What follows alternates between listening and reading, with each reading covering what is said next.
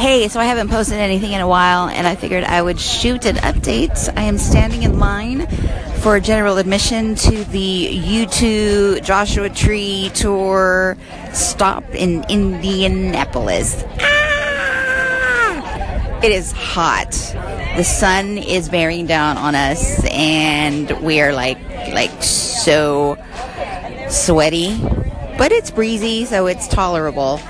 But it's totally going to be worth it. So we are looking forward to this. I'm with my buddy uh, from work, and there are about 500 people ish that are waiting in line to run into the general admission on the floor. I'm not going to run. I'm not going to lie. I think I just want to like walk briskly to a good spot if I can. but uh, we'll see how it goes, and I'll post an update again later on. Yeah, I'm so excited.